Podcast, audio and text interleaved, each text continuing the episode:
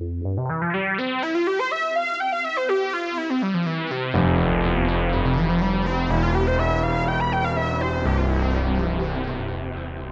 and welcome.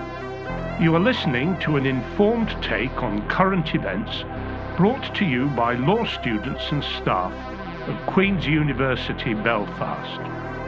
This is LawPod.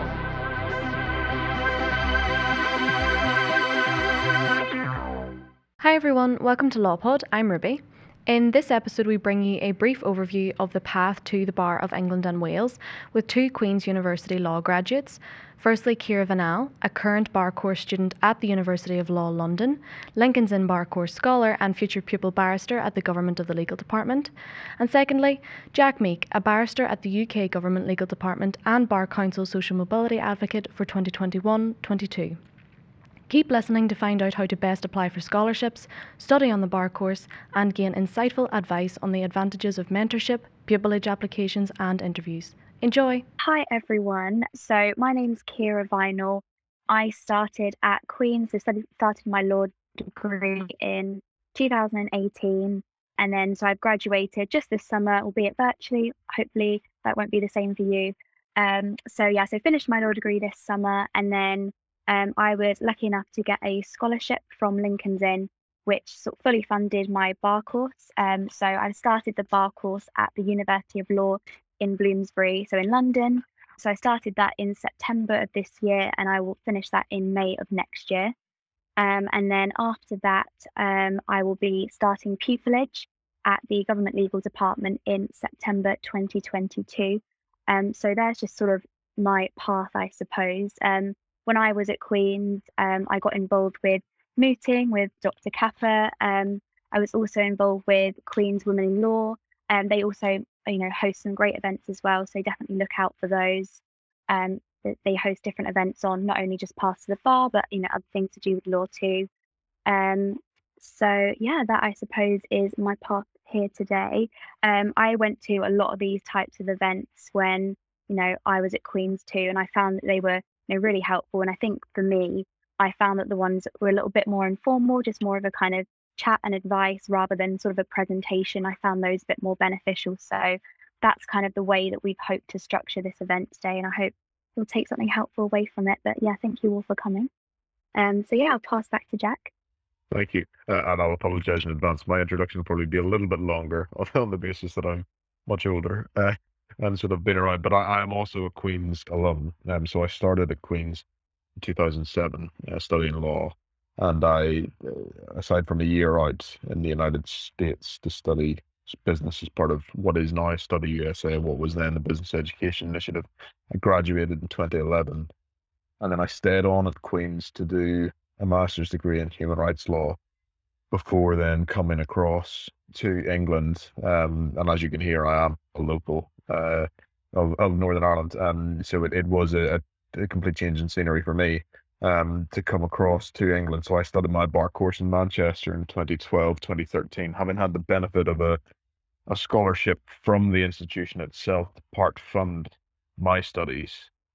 Uh, and then after that, obviously throughout all of this time, you're applying in the hopes that somebody will see your potential and take you on so that you can enter practice. It didn't work uh, quite so smoothly for me. So I, I, I was called to the bar, um, which is uh, sort of formal um, your recognition at the end of your uh, academic path studying the bar in 2013.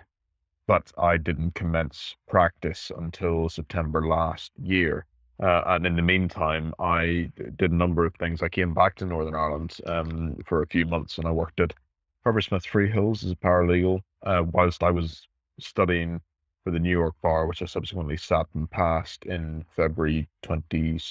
Oh, I'm losing track of time now. Um, 2013, 2014. One of one of those years, I'm sort of losing track of time. I came back from. Um, oh yes, it was after taking the New York bar exam, I transferred back to London through Herbert Smith to continue my work as a paralegal before then winning the scholarship from my Inn of Court, and we'll tell you, we'll speak a bit more about Inns of Court and things shortly, um, to go out and work at the European Court of Human Rights for three months at the beginning of 2015. Came back from that at the beginning of April 2015. And after a few months of sort of looking for work, I then moved to Thomson Reuters Practical Law. Um, all of you probably more familiar with Westlaw, so part of the same company, and I was working there in an editorial capacity for five years. So, firstly in civil dispute resolution, uh, international arbitration, and then latterly for Brexit, uh, covering Brexit. And obviously, you know, that's all very useful experience. And finally, I was offered pupillage to start practice with the government legal department in September 2020. So I qualified as a barrister in September just past, and I'm now currently working in the Cabinet Office on the Northern Ireland Protocol. Um, so you'll appreciate that there's very little I can say about that, and the, I'm sure it's there's a personal interest for some of you on the call. I'm sure. Um, but uh, and then I, I will move to do uh, commercial law in within government in March. Uh, before then, sort of seeing where things stand in September next year, whenever Kira's starting. So I'll see what, what position I'll move to within government at that point. Um, so that's a very well, I've kept that as brief as I can, potted history by means of introduction. Uh, but we thought, as I say, that we we try not to take up too much time just us talking at you because we think it's it's more useful um, for you to be able to ask questions of us and us to sort of you know, and, and no question is too silly. Um, you need to get the answers, and the only way you're going to get them is by asking those questions.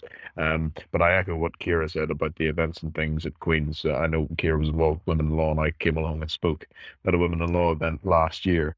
Uh, and the, we should also say as well that the reason that Kira and I met was through uh, the, the you might you might see that the, the Inns of Court, um, so these are institutions for which you need to join, um, just a formal requirement, host open evenings like university open evenings. Uh, and Kira came across with Queen's uh, a few years ago. I was there in my capacity as somebody within the within the legal world, um, and sort of we met and have been keeping in touch and sort of you know working on applications and interview techniques and sort of getting experience and stuff together. Um, so I'm delighted to see how successful Kira's been, and that is all down to her, I should say as well. But it's it's nice to see a Queen student do so well, and hopefully we are testament to the fact that there's no bar, if you'll forgive the pun, on coming over here uh, and considering something different um, for your career if you want to enter the profession as a barrister, but don't maybe think that the bar library in Northern Ireland is the place for you. Um, so what, what I was just going to talk about very briefly uh, before I pass to Kira, who'll speak to you about uh, applying for scholarships, studying on the bar course, pupillage applications, was just sort of the very first principles of what it means to come to the bar, the sort of key elements of coming to the bar in England and Wales. So you, I'm sure many of you are familiar that the way it works in Northern Ireland is you have a bar library system, uh, and so you go and you study at the Institute Professional Legal Studies, and in England, it's it's very different. So the, there is no sort of central bar library system. Most people, whenever they join practice, join what's called a set of chambers, and these are sort of collectives of self-employed people who have perhaps shared uh, areas of expertise and come together uh, and sort of work. So it's it's not a law firm uh, but they will, you know, collectively pay in for the maintenance of the building and sort of for their clerks to organize their diaries and all that sort of stuff. Um, the the what that means is it's it, it's very difficult to get into the system. What you need to, well, I'll, I'll start at the beginning first thing you need to do if you're thinking about a career at the bar in England and Wales, you need to join one of the four inns of court, and those are Lincoln's Inn, where both Kira and I are members, uh, Gray's Inn, um, uh, I was about to name Harry Potter houses there, uh, Inner Temple, and Middle Temple, and th- these are sort of like your professional homes. So there is yes a very traditional aspect to this, but these are the places where if you will you will graduate for example whenever you do your bar course you're not studying at those institutions um, but they are there to support you throughout your education firstly and then in your professional career and so you need to join one of those before you then embark upon getting a place on the bar course. And the the, the difference you know, can be the, the bar course itself can be very expensive, but the Inns of Court offer a range of scholarships. Kira's touched briefly on the fact that she was successful in being awarded one, which has covered her course fees for the bar year. Uh, and then you also have to do sort of formal requirements, like you have to, Kira, correct me if I'm wrong, is it 12 is still 12 qualifying what they call it's qualifying 10 it's 10 um, now yeah 10 qualifying sessions so the, the qualifying so these are sort of formal requirements before you even get to you know like actually studying on the the, the course uh, and they happen throughout the year that you're studying the course. So you need to do these formal requirements, and they and they're simply, you know, some of them are as simple as just going to dinner and meeting people. Um, others, you know, you can go to lectures and maybe residential weekends where you can sort of do application workshops uh, or interview workshops, that sort of thing. Or uh, I think some you may get credit if you're doing uh, different extracurricular activities and stuff like that. And the Inns of Court, I'm very much involved in mine, and sort of as of the new year, I will be on the interview panel for scholarships for people coming uh, or wanting to come to the the bar. So you need you need to do that, um, and then of course you actually need to study a bar course to actually uh, qualify uh, to get called to the bar. So it's very different from an academic year of study. Kira is obviously on this course at the moment, can, so can speak more directly to it. But the, what I've advised Kira in the past and the way I find it was that the course itself is not any more difficult by any means than the degree path that you're on now, but there's a lot of work to do in a very short space of time, and it's all practically focused. So you're not speaking in hypotheticals, you're not speaking about theory, you're actually applying the principles of what it will mean. Uh, so it's like taking your, your driving lessons to learn how to pass your, your driving test.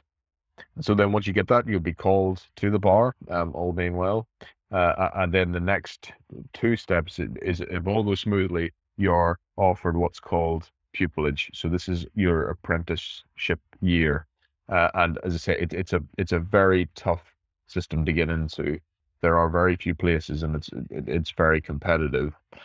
It took me six years of applying, but if anything, I don't say that to sort of scare people. I sort of say that uh, to give people optimism that if you persevere, you will you will get there. There are tricks that you can learn and pick up along the way on how to do applications and how to do interviews, the types of experience that you want to get. But it's a one year apprenticeship.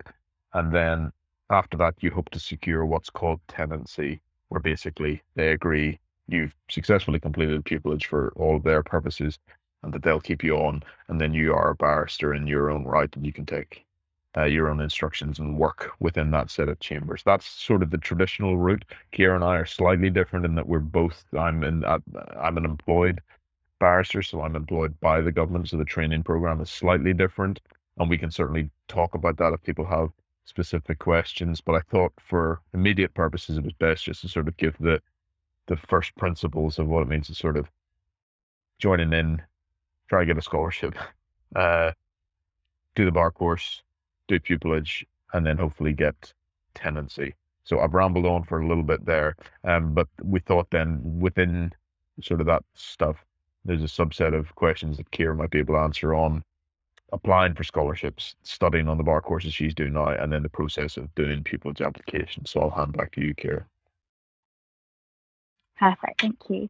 Um, so I think logically it might make sense to start with scholarship applications because they're sort of the first thing that I had to tackle. Um, so it was in your final year of your degree, um, the scholarship applications will open, I believe, in the September, and then they close in the December. So I believe they've just closed for um, next year's round of bar course applications.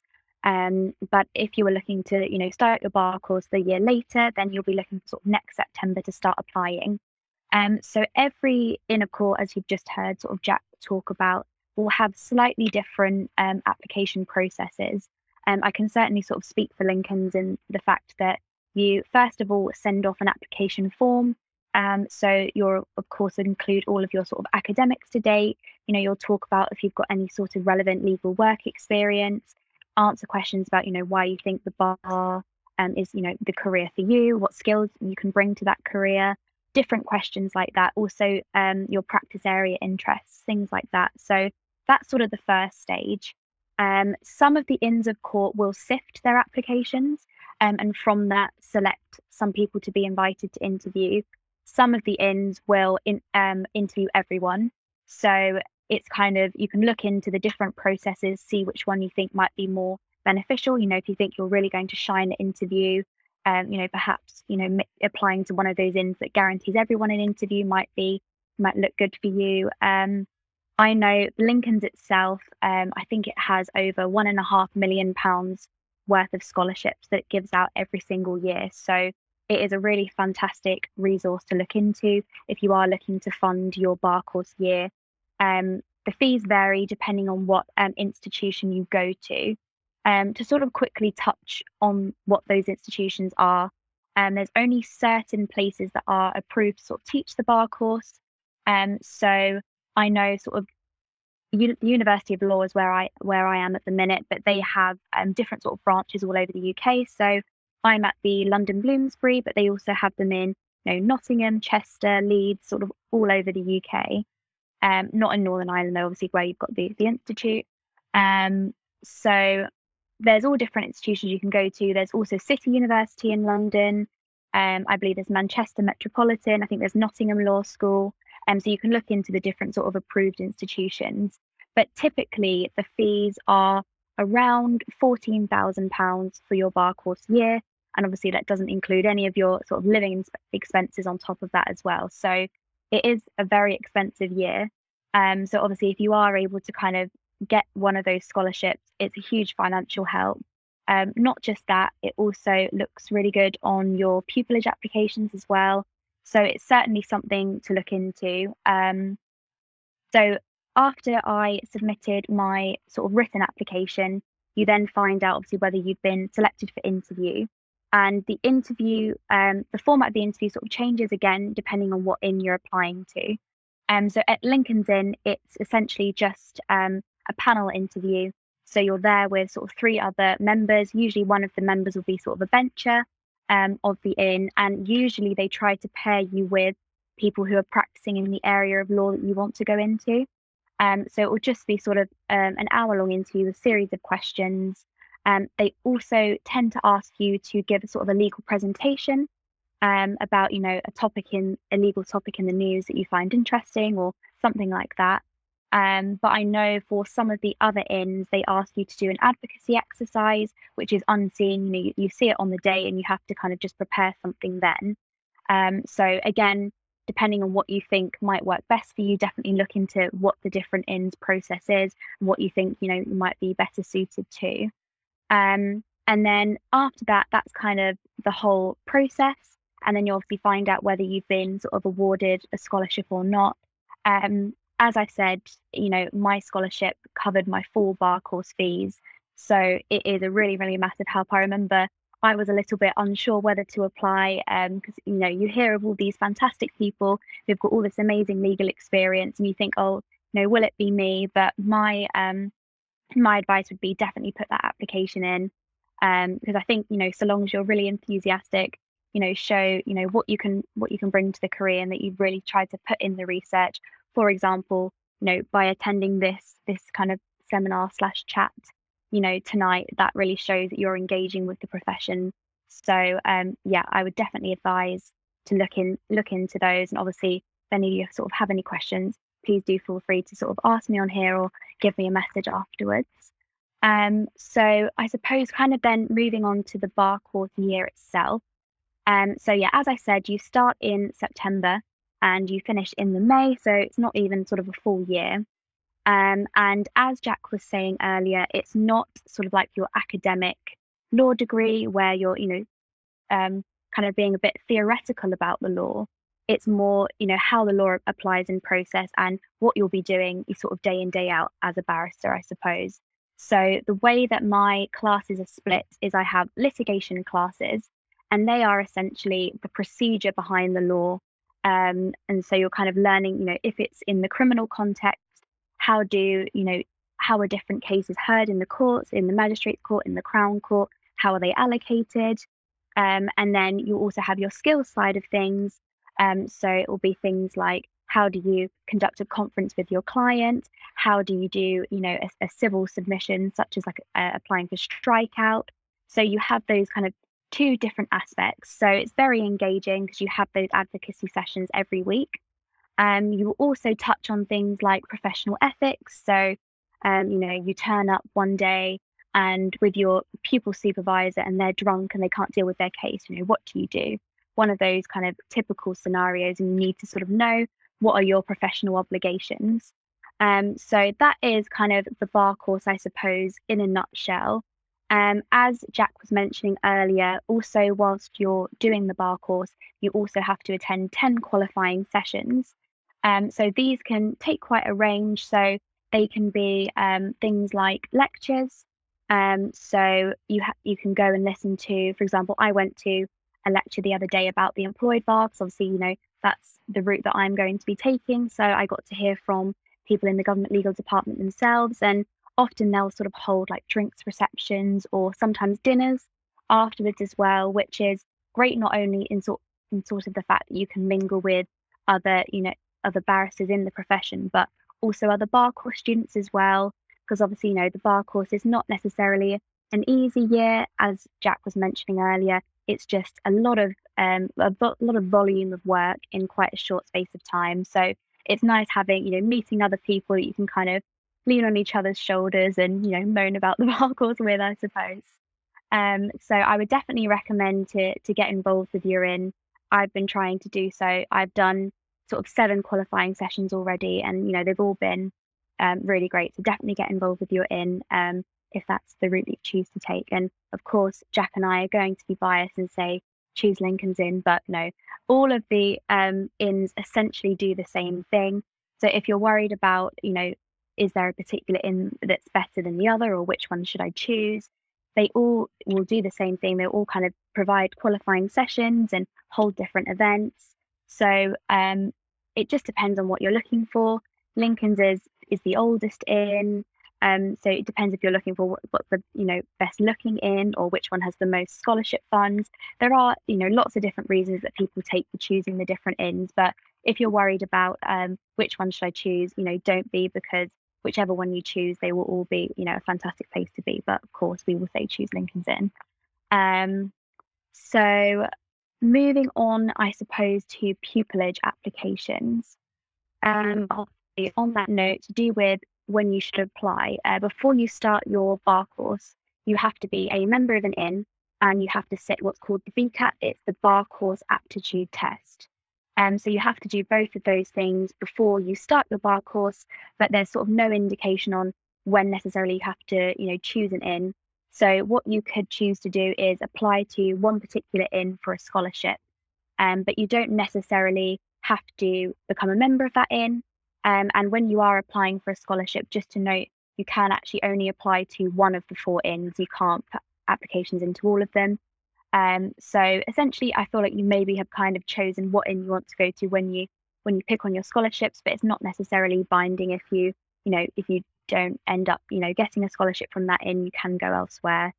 Um, so yeah, you just have to make sure that you've joined your inn and sat the BCAT before you start your uh, bar course. So you don't have to have joined it in before you apply for a scholarship. Um, just a quick thing on the BCAT. Um, it's essentially, I'm not sure if, if any of you have looked into perhaps the solicitor route as well. It's kind of like the bar's version of the Watson Glaser test. Um, so it's kind of just, you know, critical thinking.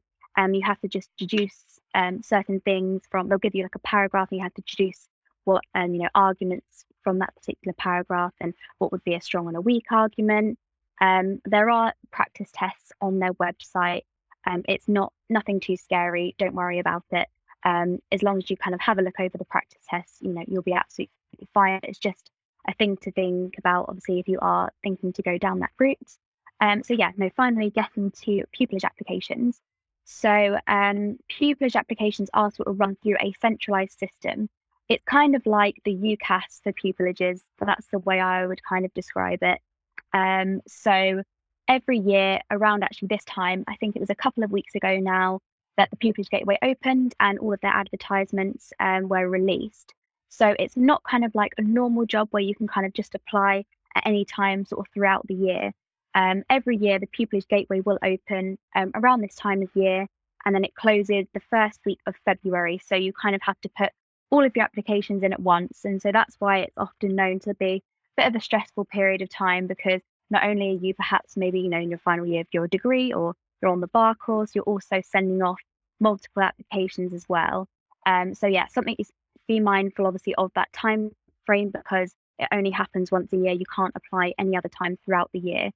Um, so they will all be released um, on this Pupillage Gateway. You can make a login for free and kind of have a look now, even if you're not thinking to apply for another couple of years. Um, you can just have a look, see the type of things that are asked.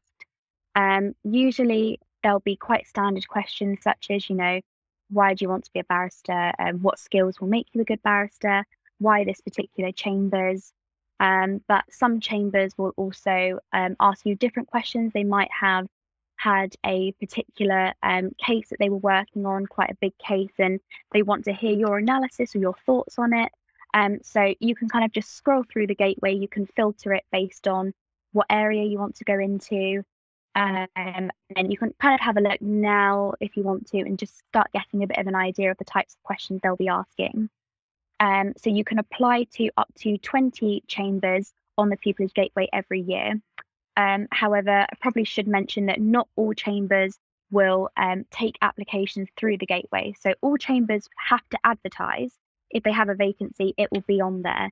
But sometimes they will sort of do their own sort of private application cycle so instead, you might send a CV or cover letter. So also, if you're looking to sort of maximize your numbers, if you have the time, um, also look at those sets which are sort of non-gateway as well. Um, and of course, I guess I have to do a little bit of a plug for the government legal department, given that we're both going there.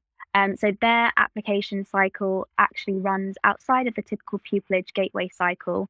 Um, I believe they're the only one, maybe alongside the CPS, um, that actually run outside of the pupillage gateway cycle. So um, their applications open in June, um, and it's a slightly different to um, Pupillage Gateway in that the pupillage, uh, typical pupillage, you send off your application form, um, and then what will then happen is you'll be find you'll find out if you've been invited to um, interview, and there's usually a few rounds.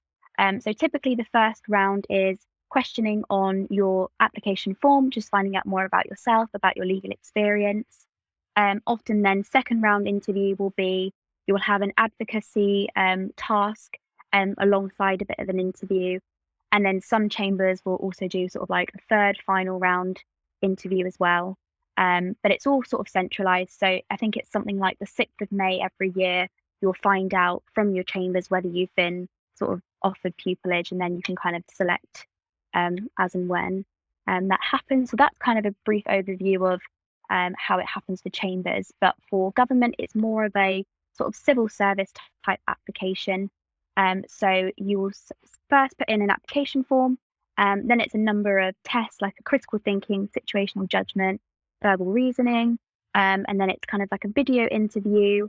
Um, and then you will have what's called an assessment center. So you have like a written task alongside another interview um, and then, so that's the process for government. I mean, we can talk about it in more detail, obviously, if that's that's of interest, but don't want to bore those who who it's not of interest to. Um, but just to kind of show you the differences there between obviously the application for self-employed bar and employed bar. Um, so I think we can obviously go on to um, a bit of advice for applications and things like that. But I think I'll pass over to Jack to maybe get us started on that. But hopefully that's a good overview of everything. That's great. Thanks, Kieran. I'm just going to add a couple of points. Um, if people are concerned about money, and if you're not in a position where you're fortunate enough to get a scholarship to do the bar course, there are career development loans available from banks. Maybe not the most uh, appealing uh, route to go down, um, but we should all. I can sort of say at the outset, pardon me, that even if you're not in the fortunate position where you're going straight into pupillage after your studies, doing the bar course, you will get good work afterwards, which is relevant, which is in the legal sector, if that's what you want. Um, so I, it's awful to sort of think about piling on more debt, especially whenever you know this your generation of students. You know, it's worse than mine, which was worse than the year uh, the ones preceding me.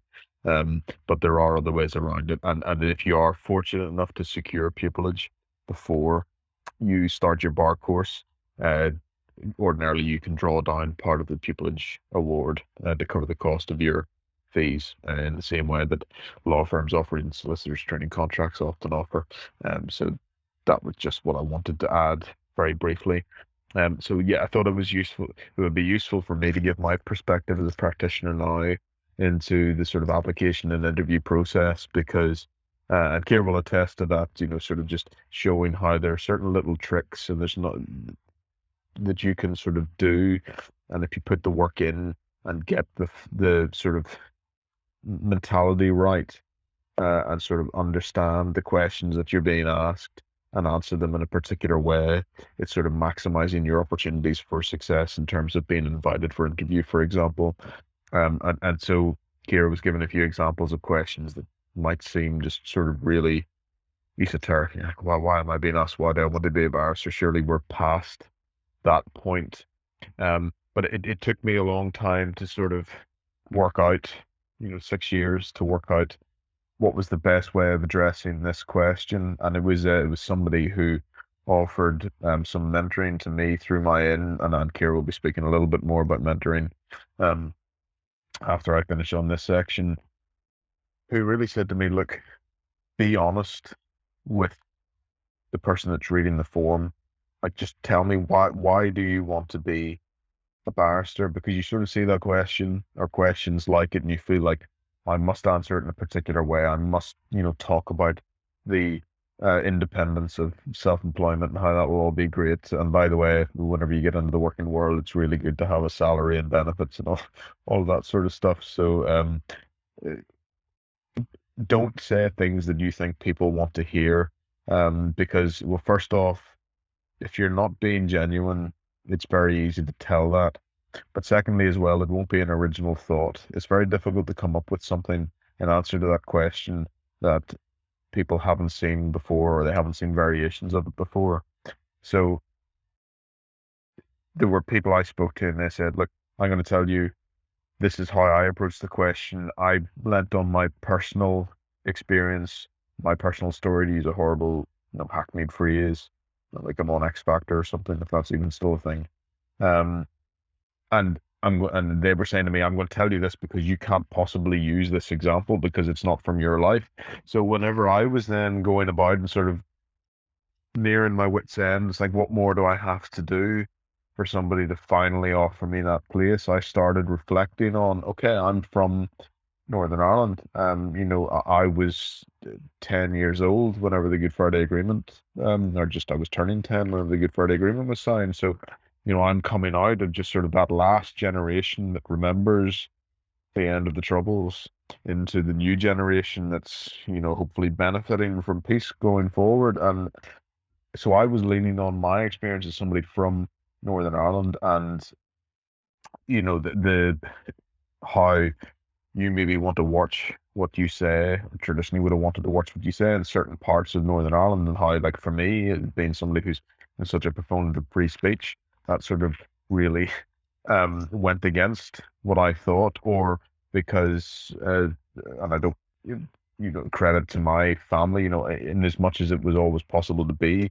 um, you somebody who was relatively moderate in Northern Ireland, we were brought up uh, to respect people from whatever background and sort of to have that empathy and that understanding that okay you might hold a certain position on things but you understand where other people are coming from.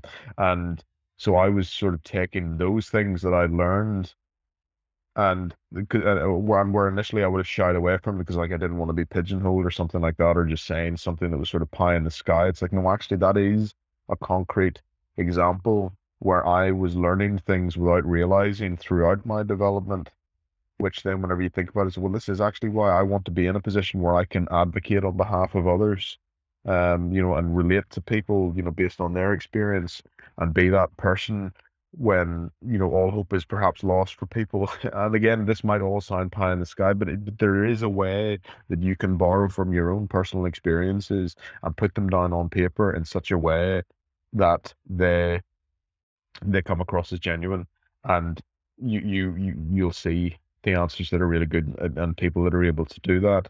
And you know, Kira and I have had this conversation because whenever Kira was starting out and sending me applications to review, you know, you were doing things similar to what I was doing. It's like these are the boxes I have to tick. You know, this is what barristers want to hear.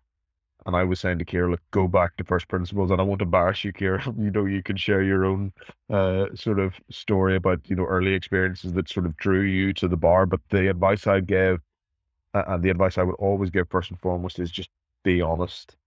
Um, and then if you are honest, you know, you're then talking about, at the end of the day, you're being invited, you're being invited to talk about yourself. And nobody knows you better than yourself. And it's not arrogant. And I think especially in Northern Ireland for those of you who are from Northern Ireland on the call, um, uh, and I'm sure David will agree with this as well. There's an awful tendency in Northern Ireland for people to sort of think, "Oh, I, you know, I shouldn't get too big for my boots. You know, I shouldn't." You know, it's arrogant I say such and such a thing. And to my mind, you know, what I've always observed is, you know, Northern Ireland outperforms the rest of the UK in exams every year, and yet you know, from what I perceive is not represented in the way it should be in sort of these professions uh, or, or others like it because people don't think they belong there. And that's a nonsense, you know, that you sell yourself and don't be afraid of what other people are going to think about that because I, and I'm still doing it to this day. You know, I say in in work, one of the campaigns I got involved with with the bar council, I, I was uh, invited to become a social mobility advocate, and part of me was like, sort of, oh, oh, shucks, you know, saying this to my colleagues at the bar in work, and they're like, stop hiding, stop shying away from the achievement. You can celebrate it, and there's no, you don't need to be ashamed. Uh, sort of perversely, you don't need to be ashamed of, of what you're achieving. So sell yourself, uh, and then I think, but the the other key thing as well, um, before you're even getting to the content of what you put in the form is just structure, structure, structure. And I say it three times because that's the easiest way uh, to sort of approach things. And I'm sure all for those of you who are, are mooters on the call, and this is, I'm sure, feedback that you will get. You structure your argument and you view it. It is a piece of written advocacy, like the memorials that you would be submitting uh, for your mooting exercises. And you so there's just easy ways of saying is that there are three points I want to address in response to this question. You don't even need to phrase it like that. Just go number one, two, three, um, and put down the points. Put them down concisely. Barristers are busy people. We just want to be told what we need to be told. Uh, so communicate it in a crisp way where we've got all of that information. Um, don't waffle. And again, these are things that you're you're probably thinking is like, well, that's all basic stuff. But even though you know all that in the back of your mind, it's amazing how quickly you forget it. Uh, I'm sure many of you have been in a position where you're given a 3,000 word essay, and so you just start to type. It's like, and your goal at first is, I just need to get to 3,000 words. And then, of course, by the time you get to 3,000 words, you realize I should have planned this better because actually I'm going to write another 2,000 here, and it's going to be a devil of a time cutting this back down to size. Um, so be conservative in your use of words. And I realize that that was a, a very long way of me telling you to be short and to the point, but it's because it, it's it's crucial. Um, and use use concrete examples as well, and don't be afraid either of you of you might think an example is too silly to put on a form, but what people are looking for is to see that you have the ability to reflect on your experiences and identify those skills or those things that you have learned which will apply in practice. And no example is too silly. Uh, I put down, for example, about stacking shelves in Tesco, doing night shifts whenever I was doing my master's at Queen's. Uh, and I and I was tongue in cheek about the way I put it on the form, uh, because you know it's the best will in the world. You, um, and all credit to people that are doing that, especially over the past year and a half. But there's not an awful lot you can say beyond I put items on a shelf you sort of overnight. But what it was showing was that you're not adverse to hard work. Uh, yeah, I think one of the examples Kira had was about sort of part time work uh, as a, a barista and um, she came. There was a good line that Kira then had in her form about sort of the, the the resemblance in the word barista and barrister and sort of going from one to the other, but more importantly about just learning how to deal with people, learning how to deal with tricky customers and having to sort of understand what their needs are and how you can provide a service. And so think about things practically. And then the final thing I would say for now, I think, uh, in terms of applications, is if you can demonstrate throughout what I term commercial awareness. And what I mean by that is sort of have an understanding about the fact that the law is a business. And I don't necessarily mean that you're going to be going into sets of chambers or to anywhere else and say, look, I, I was a paralegal somewhere, and therefore all the people, all the solicitors I work with will give me work. It's nice that you're thinking that way. The reality is, of course, that's not going to be the case straight away. But what they understand from you is that you already have your eye cast to the future where you'll be thinking, I need to generate business for myself. And they see that I'm willing and able to do that long term. And so they'll invest in me because I can enhance their reputation. So always remember that wherever it is you're applying to, they want to get something out of you as much as you want to get something out of them. Uh, and so that's, I suppose that covers you know, a few different things, but primarily the written stage of forms. Whenever it comes to um, interview stage, as Kira uh, rightly says, you know, often you'll go to your first interview in standard format. You'll be asked questions based upon your form. You'll maybe be asked an ethical question. Uh, you'll be put under pressure. It's done. It's within a very short window of time, so you have very only a few moments to make a good impression. Um, but the the reason that you're being put under pressure is they want to see how you react. If you're up in court and the judge is putting you under pressure, how will you react? And just as a side note, actually, there's a you know real benefit. You know, log on, watch the courts in action online, even just see how. If you watch barristers uh, in court, and then I was applying this whenever I was in court uh, during my training, um, a lot of it is more a conversation with the judge, especially if you're doing uh, areas of law outside crime. Um, uh, and it's about sort of helping the judge navigate the material or you to sort of you want to you wanting to assist the court. You are an officer of the court. You are a neutral and you have to uh, help them see that your argument is sound and is based upon information and you talk them through it you refer them to the materials uh, and the same then will go like try and show those things in interview remain calm stick to your guns if you're put under pressure. They want to see that you can withstand a barrage and have a confidence in your arguments. Um, and so you'll often be asked, you'll be asked questions which, it, you know, it could be a topical issue uh, on the tube on the way back there this evening. I was reading uh, about proposed legislation for assisted dying in Scotland, and whenever I was interviewed for my bar course scholarship uh, in Manchester, I was asked about euthanasia, and I had been studying it as part of the medical law and ethics um, topic w- with Queens. And so it didn't matter what position I adopted, you just pick one and you argue it. Um, and they will pick topics where it is possible to come at it from either angle, but they just want to see that you have the courage of your convictions. Uh, and then, as Kira says, yes, in the second round, if you're lucky enough to be invited back, you'll probably be given you know, a mix of maybe a written exercise. You might get an oral advocacy exercise. The panel will probably be a bit bigger. The interview will last a bit longer.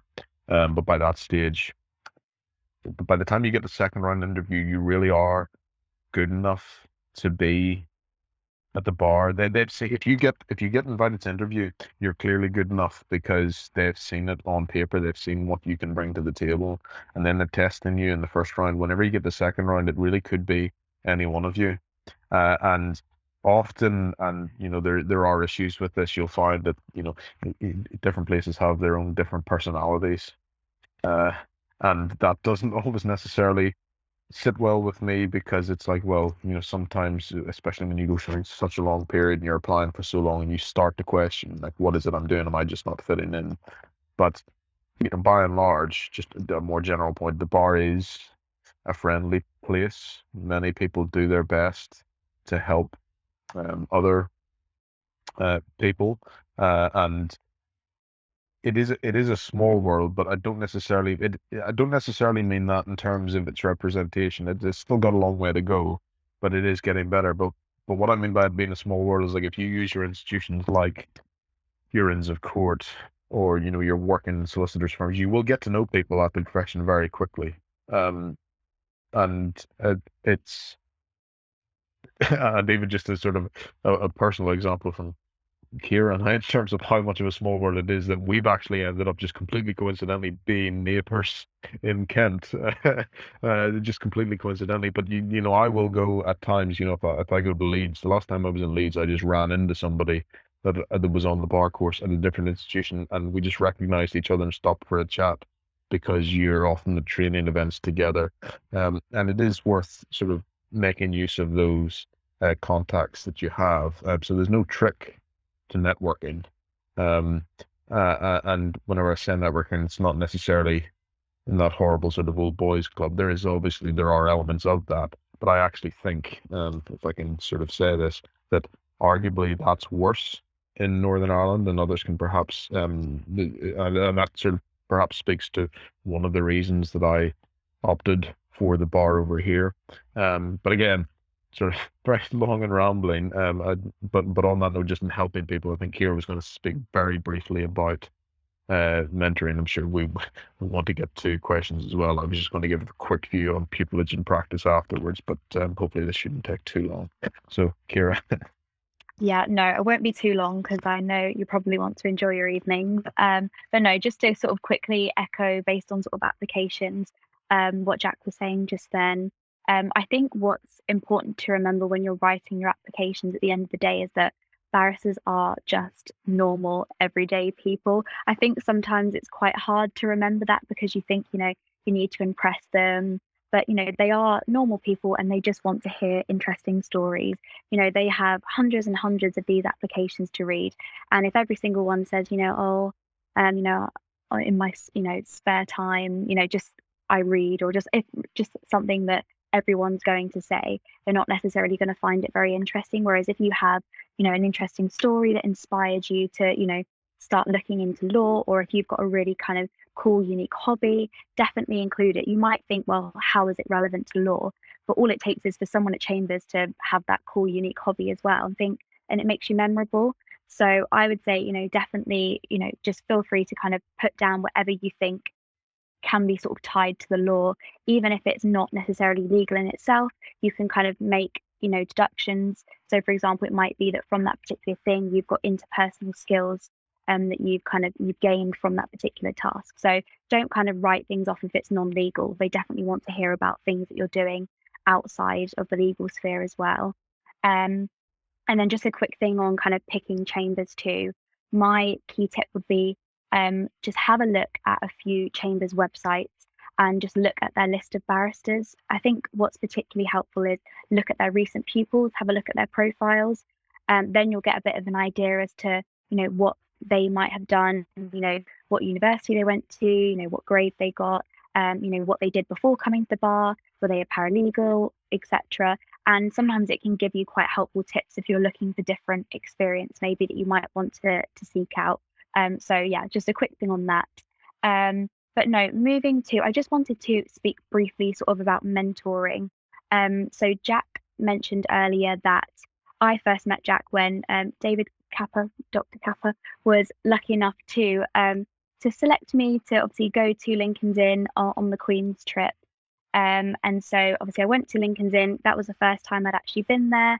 Um, and it's sort of like a university networking dinner. So they kind of give you a talk on, you know, what the inn does, um, you know, how you can join, um, so you can get more information about it.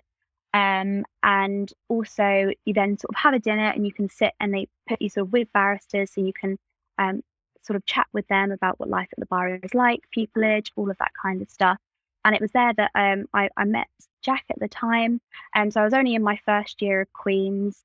Um, and yeah, obviously we just we got we got speaking, and I sort of said about you know my aspirations for the bar, um, and you know ever since um, Jack's been really really helpful in you know any time that I had you know a question that I wasn't sure of, um, I could sort of go to him, and you know throughout his experience, he was able to sort of pass on what he'd learned to me to sort of make my experience easier, which obviously I'm very, very grateful for. Um, and so I would say if you sort of have the opportunity to to reach out to people, definitely do. Don't be shy. Have the confidence to just reach out because especially at the bar, as Jack was saying earlier, people are very friendly. They've been through the process themselves. They know it's not easy.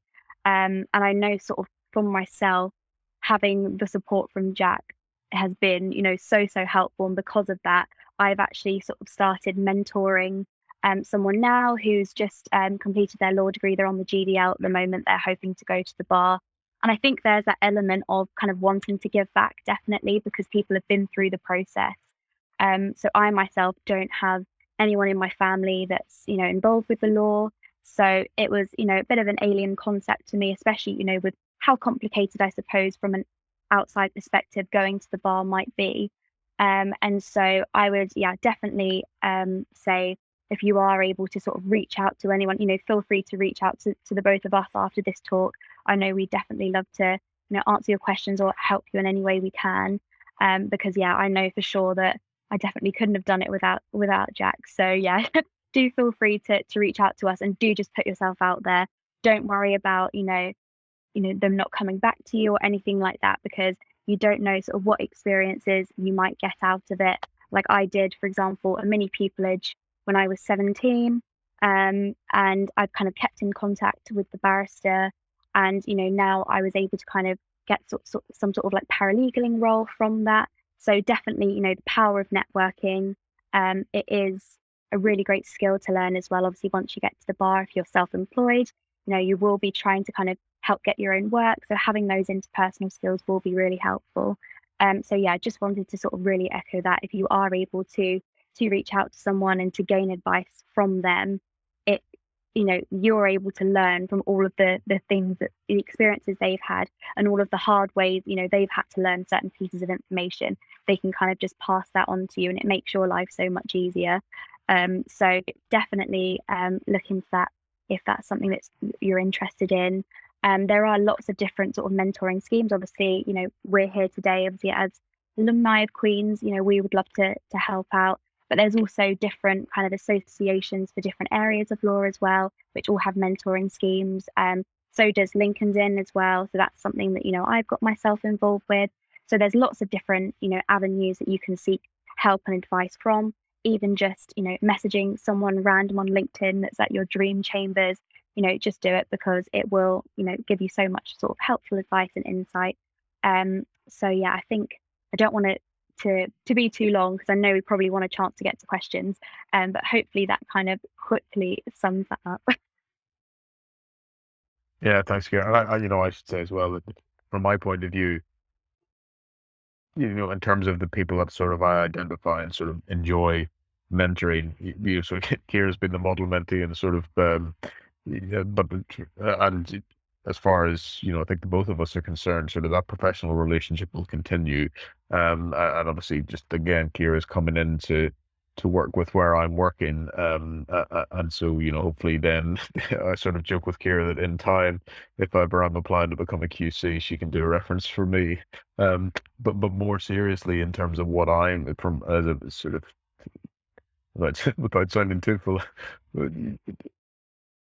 whenever I'm looking at it from a mentor's perspective, I'm sort of thinking, all right, the students that actually need, you know, help, not because they're not good, but it, because they are good, but don't necessarily have the connections um, that others will. And, you know, I'm, I'm not going to, you know, if somebody asks me a question, of course I'm going to ask and I'm going to try and be as helpful as I can. Um, but I think for me, especially because it was so tough getting in, and I should say this similar to what Kira was saying, you know, I first person my my family to go to university, uh, and certainly the the first in in law uh, in terms of my immediate sort of family network, and social mobility has therefore become something that I've become quite involved with, and I sort of try and speak and write about. Uh, and as far as I'm concerned, it's that the people I want to help are the people I want to see come into the profession, because to my mind, the variety of experiences will only enrich the profession because it's it's giving people it's giving the profession a different perspective.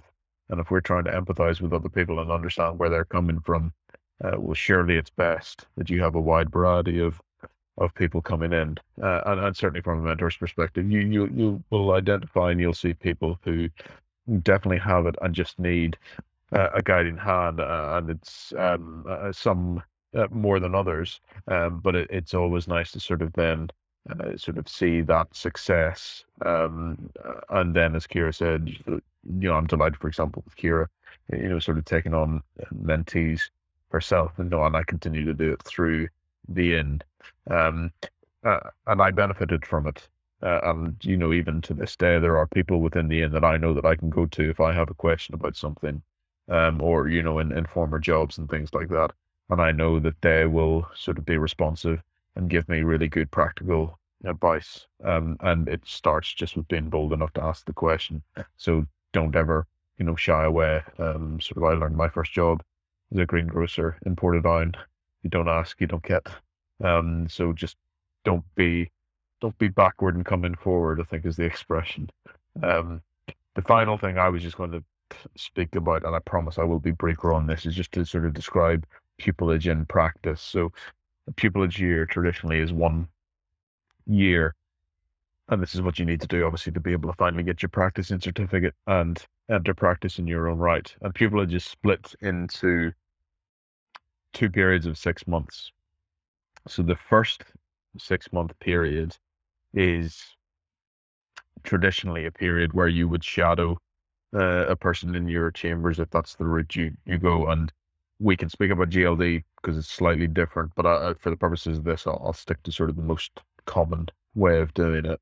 Uh, so you would shadow a person for six months. You'd probably do you know bits and pieces of written work and things like that for them, and you would do internal advocacy training. In your second six months, you will then be given instructions in your own right. You will probably go into court. Um, you'll be given a provisional practice and certificate, and you'll go in and you'll get to order cases, and you will be treated like an ordinary member of chambers. You sort of think about it as a probationary period, I suppose. Um, and you know you'll get the solicitors. I know I was seconded to set of chambers from government in my second six month period, and my supervisor's approach was very much whatever file came in from the solicitor, I got it as it was. Um, was and I had to work out from the solicitor's instructions what the questions were being asked, what it was that I had to do, and get that information you know, down on paper or whatever else needed to be done and work it out. Uh, and if I was wrong, um, about something I'd be told, and you'd go back and do it again. Um, but you, you're not necessarily going to win uh, praise on a regular basis because it's the day job. That is what we are paid to do.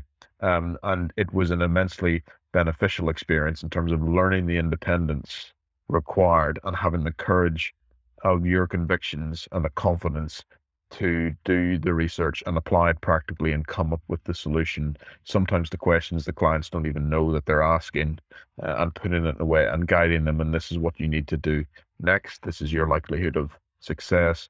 This is the information I need from you, the solicitor or the, the lay client to sort of be able to advise on this more fully, that sort of thing. You would be drafting pleadings, it would be going to court and all that sort of stuff.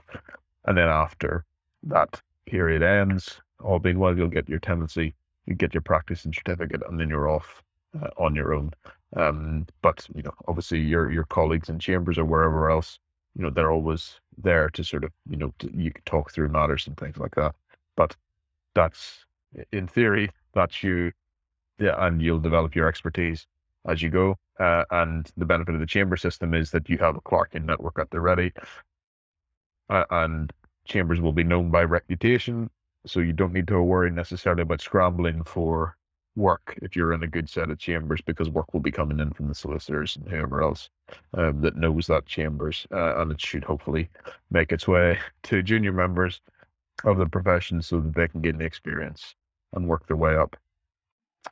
So I, I think, and I apologize, I think Kira and I intended to sort of try and, and cover the first, all of that chunk in about half the time um, but I suppose whenever we got onto it, hopefully it's preempted questions. And I think it's because, yeah, there, there's so much to say about the bar, we are still scratching just the surface of the iceberg.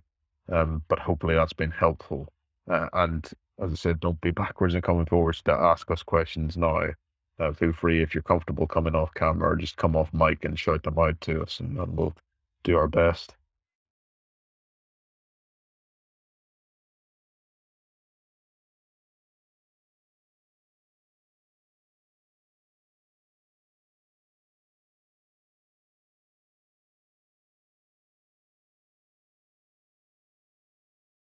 If anyone's there.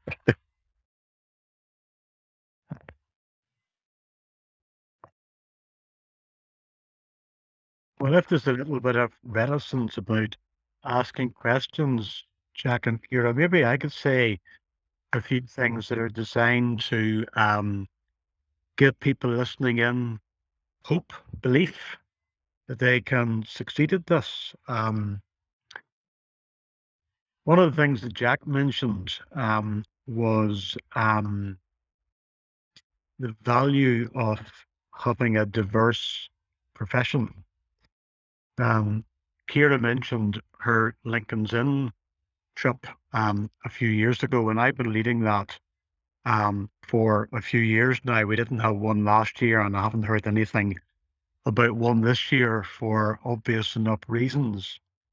But through that as well, the inclusivity message has been conveyed.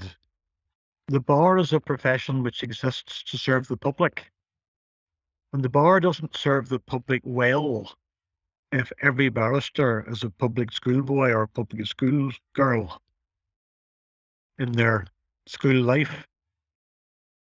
They have to draw in people from every section of our community if they are going to serve the community in the best possible way. So, what recruiters to the bar are looking for is talent. Jack has also said that the exam results in Northern Ireland comfortably outperform the rest of um, the United Kingdom. So, you know, if you're a Queen student, you're up there with the best. You've got much, much to offer, and every reason to believe that you can be successful at this. And uh, let me tell you about a few other people who have made it from Queen's to the bar, early stages, born in England, I'm talking about we've got Jack and Kira with the Government Legal Service uh, and Lincoln's Inn. We've also got Chris Monaghan, um, also Lincoln's Inn. It's got a pupillage with uh, a set of commercial law chambers, very prestigious set of commercial law chambers. So prestigious I've forgotten their name, but he actually got about half a dozen offers of pupillages after having several interviews where he just didn't quite make the final cut. He eventually made a breakthrough, acquired the experience of doing these interviews, and then it was like waiting for a bus, you know, none for half an hour and then 31 all at once. All these offers came in. Very, very prestigious chambers. Uh, Kira Olawunde, who was um, a mooter with us several years ago, she uh, has uh, a pupillage in uh, um, criminal law chambers. Uh, she's Inner Temple, so another of the inns where we have, um, you know, uh, presence and uh, Alana Hughes, uh, Gray's Inn, and uh, family law chambers. You know, so it's growing. People from Queens are storming that citadel of the bar in England, and I'm sure there are others that uh, I can't recall at uh, at this particular time. And um, another thing, too, which I would emphasize is the point that Jack made about just be honest about yourself. Uh, don't try and think what do these folk want to hear. Because if you go with a false story, you'll be caught out. You'll be like the witness who's giving lies and um, when cross-examined about something which the script doesn't quite fit, because of course the script is never true to begin with, the fact that they're telling porkies will come to light.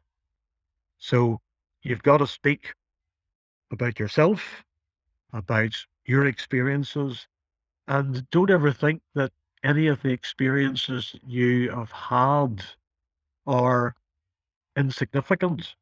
They're not Um, one of the things that persuaded me that Siobhan Keegan would make the best Chief Justice in Northern Ireland was the way that she handled moots at Queen's.